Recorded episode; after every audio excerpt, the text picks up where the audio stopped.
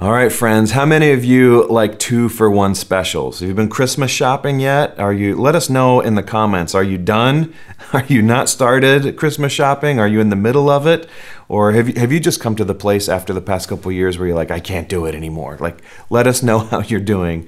Uh, today, I want to give you a two for one Christmas special. We're going to cover a lot of ground today and take a look at the, the shepherds and also the Magi, but through the eyes and the perspective of Mary and Joseph, and, and tie it all together uh, with this concept of hospitality and welcoming people into our lives. So, uh, before we get into our text, um, people know at this point in the story that the baby's special, that there's this long awaited anointed king that's going to come and save Israel from their oppressors. And uh, very soon, other people find out about this. So Mary and Joseph, they get a visit from angels, and, and these shepherds and magi come and visit it. And as word spreads throughout Bethlehem, the people have to come and see.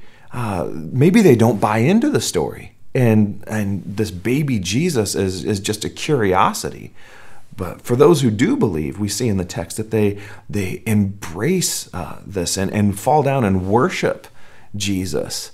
Um, if we're following Jesus, those those those of us who have embraced the way of Jesus, we need to learn how to embrace others. And the New Testament picks up on this concept. And multiple writers, Peter and Paul and the author of Hebrews, call this this concept hospitality. And what's interesting to me and what I'm getting excited about is the way of hospitality is is called for us to be it's like our supposed to be our normal all year round. But what a great cultural time where we have this mechanism of the holiday season and all the good feelings and the hallmark christmas specials. Oh did i say that out loud? That's a guilty pleasure of mine. Um, but we can practice hospitality all year round. And if you're if you're wondering just just I, feel you. If you already have some anxiety about maybe at the end of the sermon that I'm going to ask you to invite a bunch of strange people into your house, just take a deep breath, let it out. Woosa, it's okay. Uh, this is about our heart, and I promise you, I will not pressure you or arm twist you to uh, to run around the house and cleaning up, uh, clean up because a bunch of weird people are going to come over. It's not purely about that. This is about welcoming extended family into our lives. Um, uh, I was talking with my five year old son, Levi, the other day about who my real brother is. And he was really concerned about this because I don't have a biological brother per se, but I use this application on my phone called Marco Polo, and it's like a, a video walkie talkie. And you send a video to someone, and the beauty is whenever they open the app, it's there. You don't have to arrange a time. There's no pressure. I'm so sorry, I, I missed your message. There's there's no pressure with Marco Polo. And I talk to on a weekly basis my high school buddies, Mike and Richie, and my college buddy, Andreas. And Levi knows these guys and he calls them Uncle Mike and Uncle Richie. So he'll he'll he'll send a Marco Polo to Uncle Mike and Richie because they're superhero experts, and he'll ask about Spider-Man, the Incredible Hulk, and they put together powerpoints and they go in depth talking about all the superhero stuff, which I'm really grateful for. And Levi loves his Uncle Mike and Uncle Richie. And Andreas, he lives in Sweden. We met in college. Uncle Andreas knows all about football. Not the pointy kind of football, the round kind of football. And we all like the same team. And Levi and Andreas and I, we talk about Aston Villa. It's a team that plays in England. And Uncle Andreas teaches Levi about uh, all about the sport of soccer. And the other day I was sending a Marco Polo to someone that I hadn't talked to in a while, about a year. We were just catching up. And I, I hit send. And Levi goes, Oh, who's that? And I said, Oh, it's my buddy Shane. I love him like a brother. And Levi gets really serious and says, Wait, he's not your real brother. And I said, Well, right, son. Uh, of course, he's not my real brother. I don't have a biological brother, but I love this guy like a brother. And I'm getting this kind of fatherly, condescending tone and starting to explain that when we follow Jesus, the, our, our relationships with people and friendships and commitment to Jesus rival that of family. Like uh, our family is about relationship too. And uh, and Levi kind of brushes that aside, and he's like, "Yeah, I know about that stuff, basically, uh, but." Uh, Shane is not your real brother like Uncle Mike, Uncle Richie, and Uncle Andreas. Like you talk to them all the time. And then the dots connected to me. He wasn't talking purely about biology.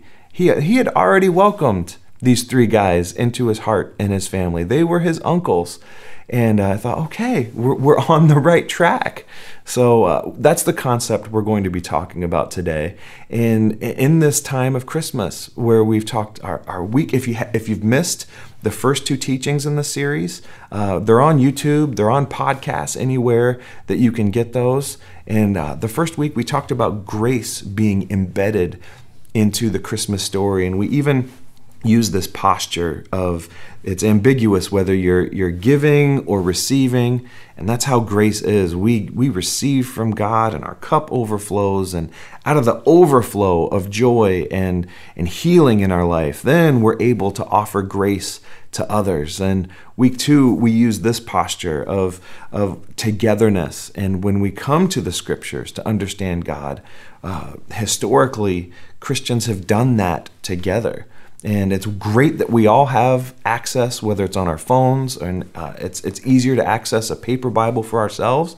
Like from the beginning, historically, for thousands of years, Christians have understood that we get to know the Jesus of Scripture in community, and and we come together to discern what God is saying and how we can live this life. It's not meant to be done alone. And so today, surprise, surprise, I've got another gesture for us to try out and it's this extended extended hands. So uh, with that being said just so you know we are going to cover a lot of material and i'm aware of that but turn in your bibles to luke chapter 2 uh, we'll start with the shepherds and we'll start in verse 8 and there were shepherds living out in the fields nearby keeping watch over their flocks at night. Now the, the first word that passed that really jumps off the page to me is living they lived out in the fields with sheep.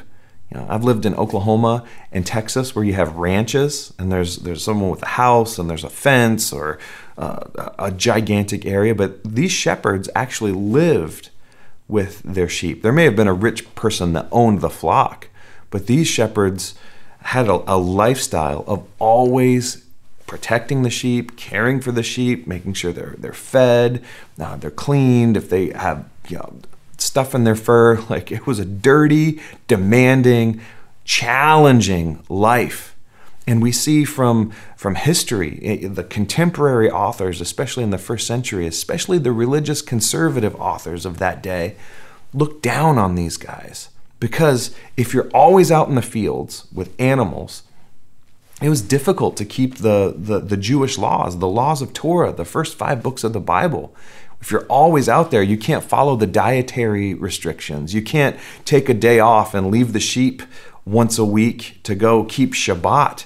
Uh, you're always with them. And it was ironic that, that, that the religious establishment looked down upon the shepherds because in many cases, these shepherds were keeping sheep that would later be used in the temple for sacrifice.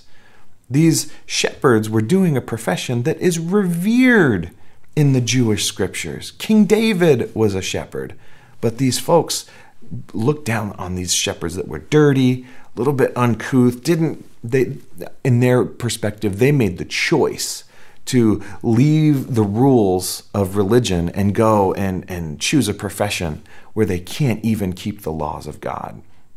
And we continue. In these fields, uh, in verse, uh, verse 9, an angel of the Lord appeared to them, and the glory of the Lord shone around them, and they were sore afraid.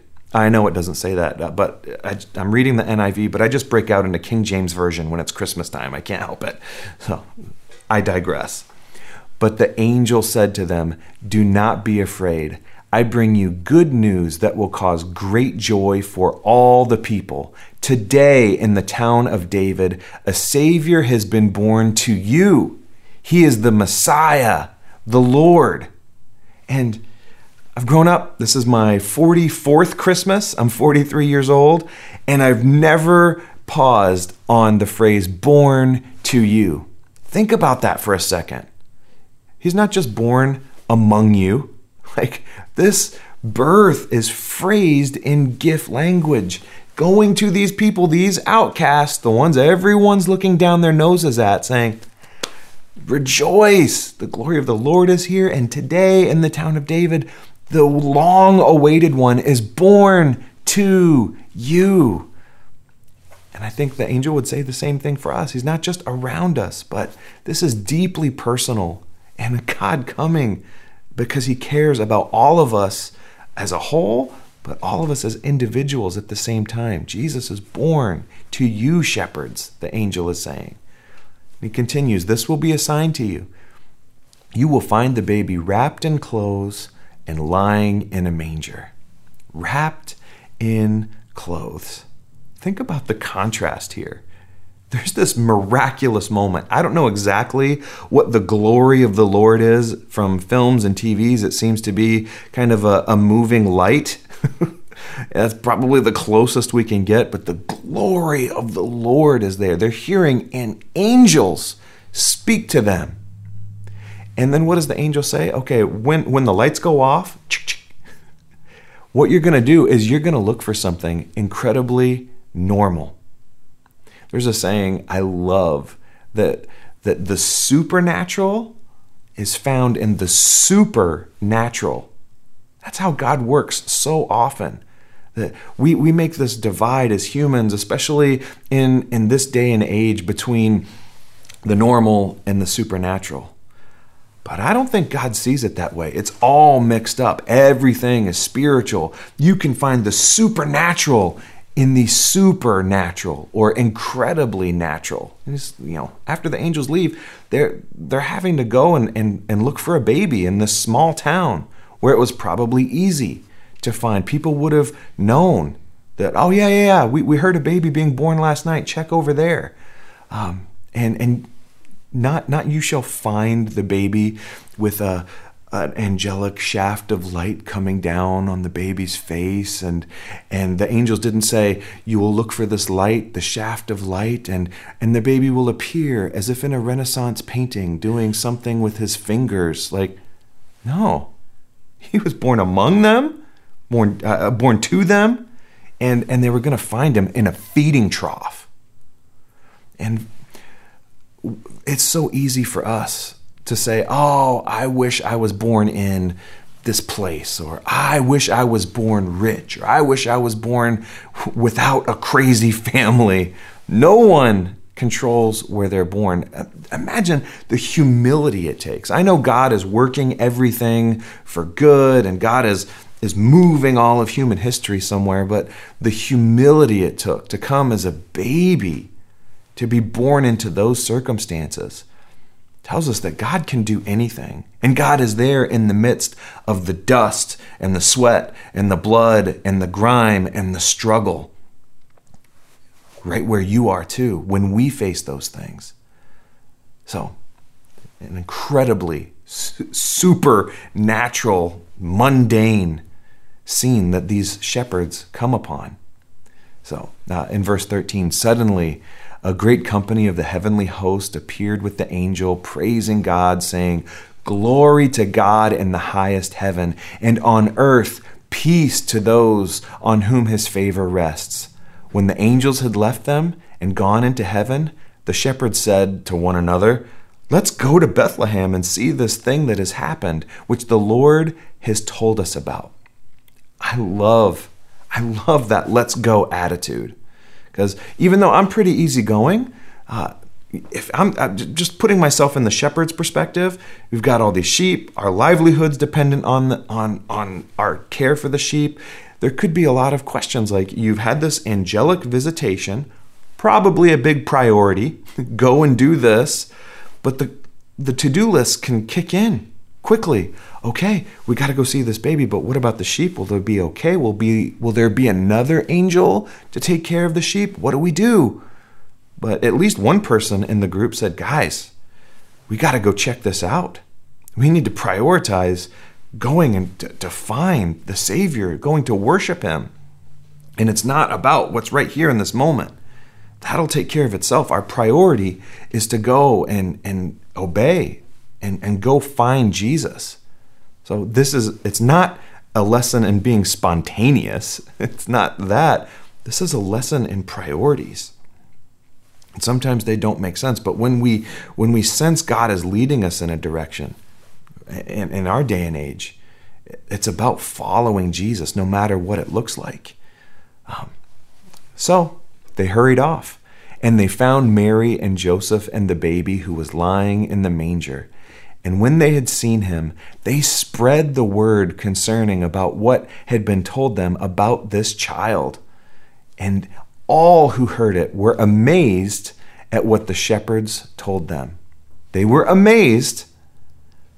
Does it say that everyone in the town believed? It's likely this town would have been instantly divided. What? You saw what? Yeah, but you're a shepherd. Why would an angel come to you? Oh, the, the long awaited Messiah and Savior has come, I got to go see it for myself. Like th- they were amazed. And just imagine the ruckus of these folks who weren't always welcome into the places of commerce and that they, they were unclean religiously and literally unclean. And now it's probably late at night. The Savior is born. The Messiah is here. We just saw an angel. People waking up uh, grumpy. Uh, they, they were amazed, I think is a nice way to say it. But Mary treasured all these things and pondered them in her heart. I love that verse so much. It seemed like uh, until all of my kids were about six or seven, they only had two switches um, talking and unconscious. so I loved this verse and said, okay, sweetie, I think maybe it's time for you to ponder some things in your heart. But it's that's such a beautiful picture of, of Mary being amazed at, at all of these things. So in Luke chapter 2, verse 20, the shepherds returned, glorifying and praising God for all the things they had heard and seen, which were just as they had been told. These shepherds were the first evangelists spreading the good news of Jesus' arrival. Talked about causing probably a ruckus. Sometimes the good news disrupts things, disrupts people's normal, everyday uh, way of life, and sometimes it comes from the most unexpected place.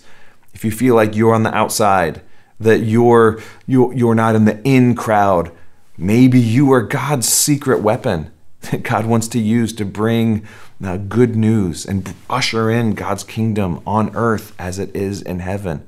Don't discount yourself and say, God can't use me because I'm too whatever it is education or age or stage or whatever. God can use you and wants to use you right where you are. So that's the shepherds. So, who, who, before we go to the Magi, so we've talked about who they were in their context, but who would they be in our context, in, in our situation? And I think for our discussion today, I think it's helpful for us to think of shepherds as our neighbors who are most likely good people, but they don't fit into the religious system. Uh, maybe, maybe they grew up in church and for whatever reason they hit the eject button. Uh, maybe they're good moral people, but they they took a college class and found out about some some of the many flaws in the church, and they may have a, a legitimate critique, um, but for whatever reason, they either didn't sign up to follow Jesus, or or maybe they love Jesus, but they just don't want anything to do with organized religion. There's lots of reasons, but these are folks who are not into the church thing. And I think as we welcome these people into into uh, into our lives, into conversation, to show them grace, um, I think that that something happens within us, and that, that we're changed and we can show them, for, especially for those of us that have chosen to stay in the church and are committed to seeing this thing look more and more like the teachings of Jesus and the way of Jesus. It's a challenge for us. Who are the others in our life? And before we get to the Magi, I'll just say right up front, I think they represent someone who is other, but in a different way. The Magi were spiritually and, and nationally and probably ethnically completely different. Even though Mary and Joseph may not have thought in those terms, but uh, that I mentioned, But they were these magi were completely different from them. Their way of life uh, and and the way they saw the world would have been completely foreign to Mary and Joseph. No shared experience, no shared point of reference, uh, but yet they were still welcomed into the lives of Mary and Joseph. So let's turn over to Matthew chapter 2 and, uh, and we'll start there. After Jesus was born in Bethlehem in Judea during the time of King Herod, Magi from the east came to Jerusalem and asked, Where is the one who has been born King of the Jews? We saw his star when it rose and have come to worship him. So these folks were looking at the stars. These are ancient astrologers or astronomers. Back in those days, it was all wrapped up together into one package, and their their life was revolved around looking at the stars, trying to divine God's will, trying to divine events, and they would give advice to kings or important people. And it, it jumps out at the page at me that in the Old Covenant of the Bible, in the Old Testament, it talks about astronomy and astrology as, as an offense, like something that would get you stoned. There was no place for that in the, in the covenant with Israel. But it shows us that, that God says, okay, yeah, I know that, but that's where these people are, and I'm going to speak to them through their language. Think of that. They saw the star, and somehow God communicates to them in their language right where they are at. And then as we as you read through the scriptures, they find King Herod and tell them about the star that they saw and and they wanted to find this this very special baby and I love the arc in the story. In verses 4 and 5, immediately Herod tells all of his scribes in the presence of these magi to go and search the scriptures for this prophecy. So God meets these magi where they're at, and He's pulling them into scriptural guidance to lead them to Jesus.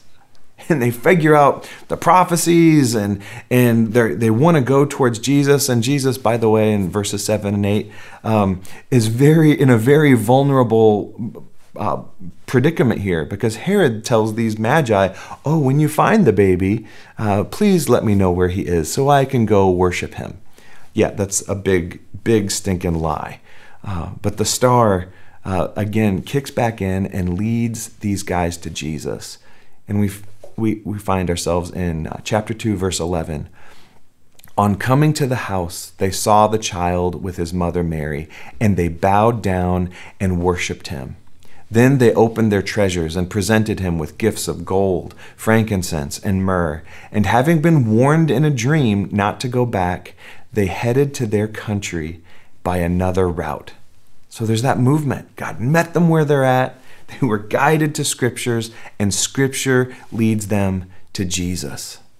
So uh, we've already covered a lot of territory, but I want us to, to think about a few of these insights.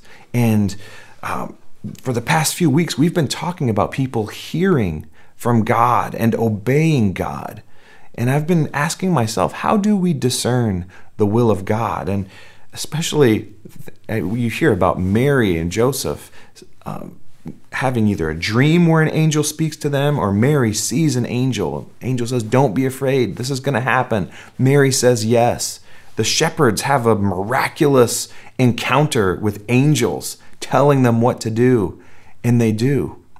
Um, and we could think, like, well, I'm trying to discern my life, and I don't get a, a, a, a I haven't ever, ever had one of these miraculous experiences, but just think about all the thousands of people in in their day and age in the first century that never got uh, a miraculous experience. They may have loved God too, and the the millions of people in the past two thousand years who've had to make the best God loving decision that they could make with the information that was available to them. Uh, so uh, don't always wait for a sign. God has a really good way of letting us know if we're off track. And if we're holding our plans and our decisions loosely and one step at a time, one day at a time, saying, God, here's my plan.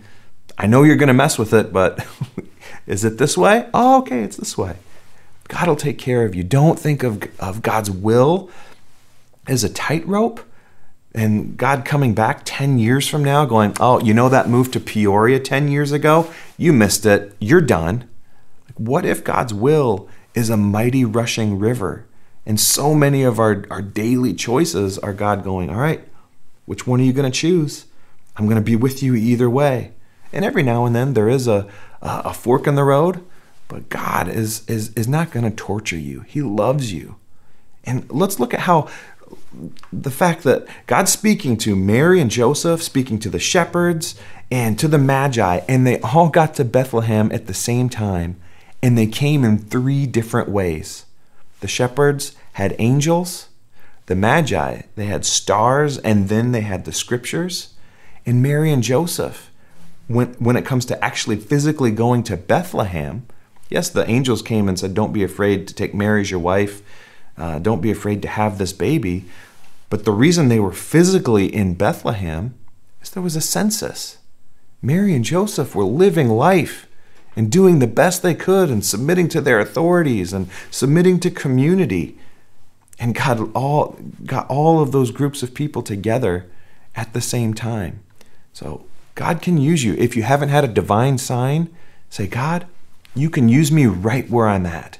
Don't just wait for that that that the clouds to, to spell it out for you. God can use you no matter where you are. And I promised you that this wouldn't end in a, a strong arm twisting appeal to have 25 people that you don't know in your house. But what, what about our hearts and our minds when it comes to welcoming the stranger? I'm thinking about the eyes of Mary and Joseph, the, the people who were outside the religious system, and then people that were completely off the grid. They welcomed them into their life and they had this moment with Jesus. The New Testament, like I've mentioned before, embraces this concept in a lot of different places.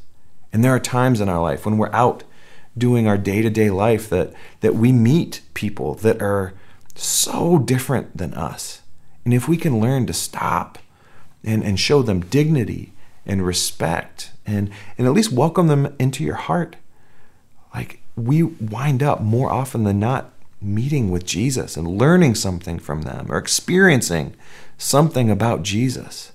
Jesus used this word connected to hospitality. He used this word receiving people, the vulnerable, the outcast into our life the the other New Testament writers, Peter and Paul, and and the and especially the writer of Hebrews, use this uh, wonderful word for hospitality. In the original language, it's uh, philoxenos.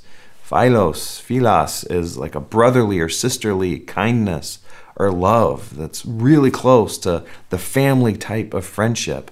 But then the xenos word, that's where we get xenophobia, the stranger, welcoming these people and to make family the people who are not. And it doesn't mean you have to have them over in your house all the time. I love the the church in in France is not dead, by the way. I have some friends who are church planters in France, and everyone over there, especially in Paris, uh, lives in a small place. So imagine having small groups when everyone in your church has a studio apartment, pretty much. So they find ways around this. They go to coffee shops. They're creative with it.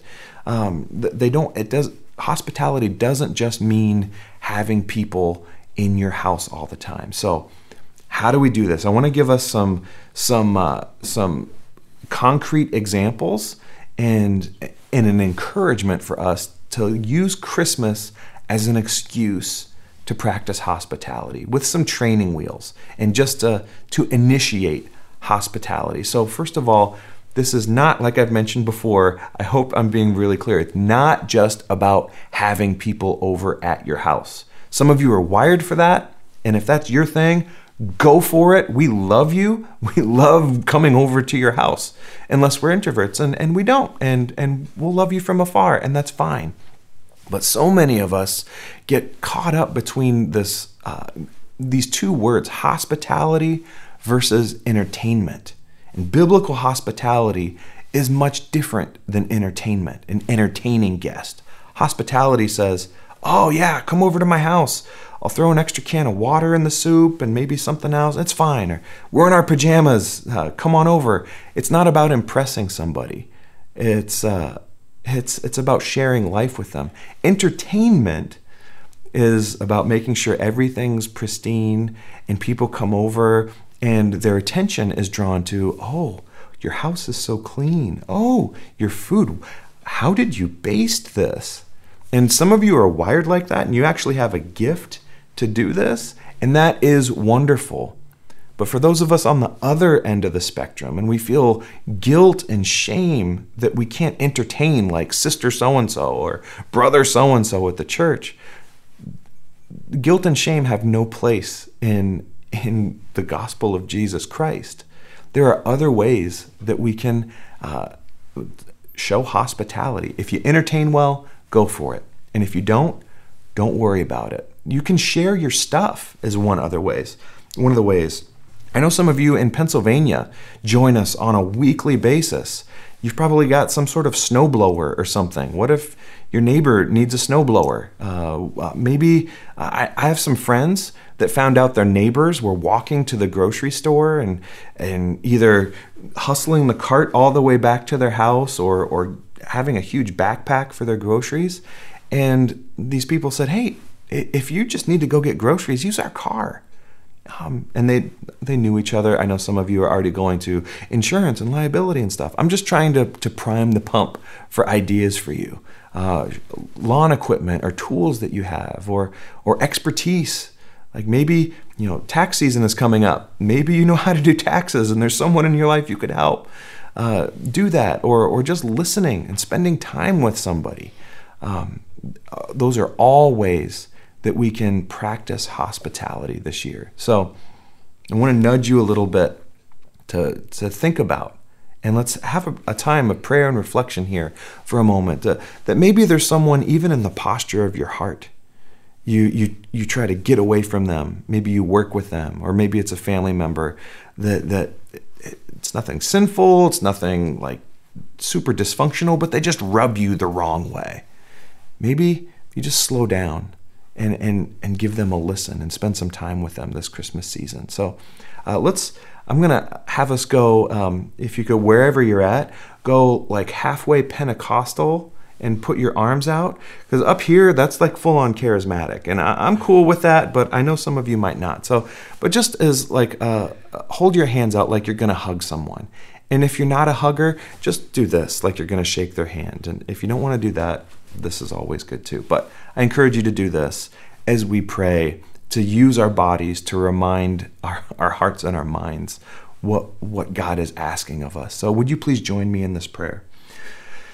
God, we hold our hands out uh, as a way of asking us, as a way of asking you to help us examine our hearts. God, reveal to us ways that we can practice hospitality with what you have given us. Heavenly Father, we invite your Holy Spirit to be our teacher, our encourager, and our inspirer this week. We want to be a people who you use to help those who feel disconnected. God, as we reach out to you, if we feel disconnected in this moment, will you please tangibly, tangibly help us know and feel your presence in our hearts and, our, and in our minds?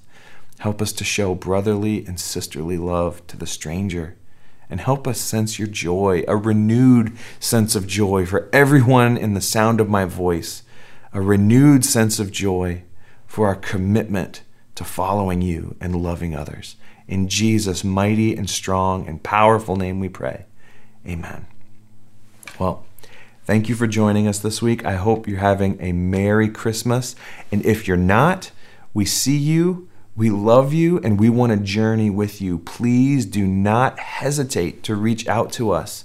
Uh, call us at the office or reach out to us at sgbic.com. That's where all of our contact information is. And, and we want you to feel uh, that we are together this Christmas season and that you are loved and God loves you so much. So until we're together again, may you have a Merry Christmas and may the Lord bless you and keep you and cause his face to shine down upon you. The Lord be gracious to you and turn his face towards you and give you his peace. In the name of the Father, and of the Son, and of the Holy Spirit. Amen.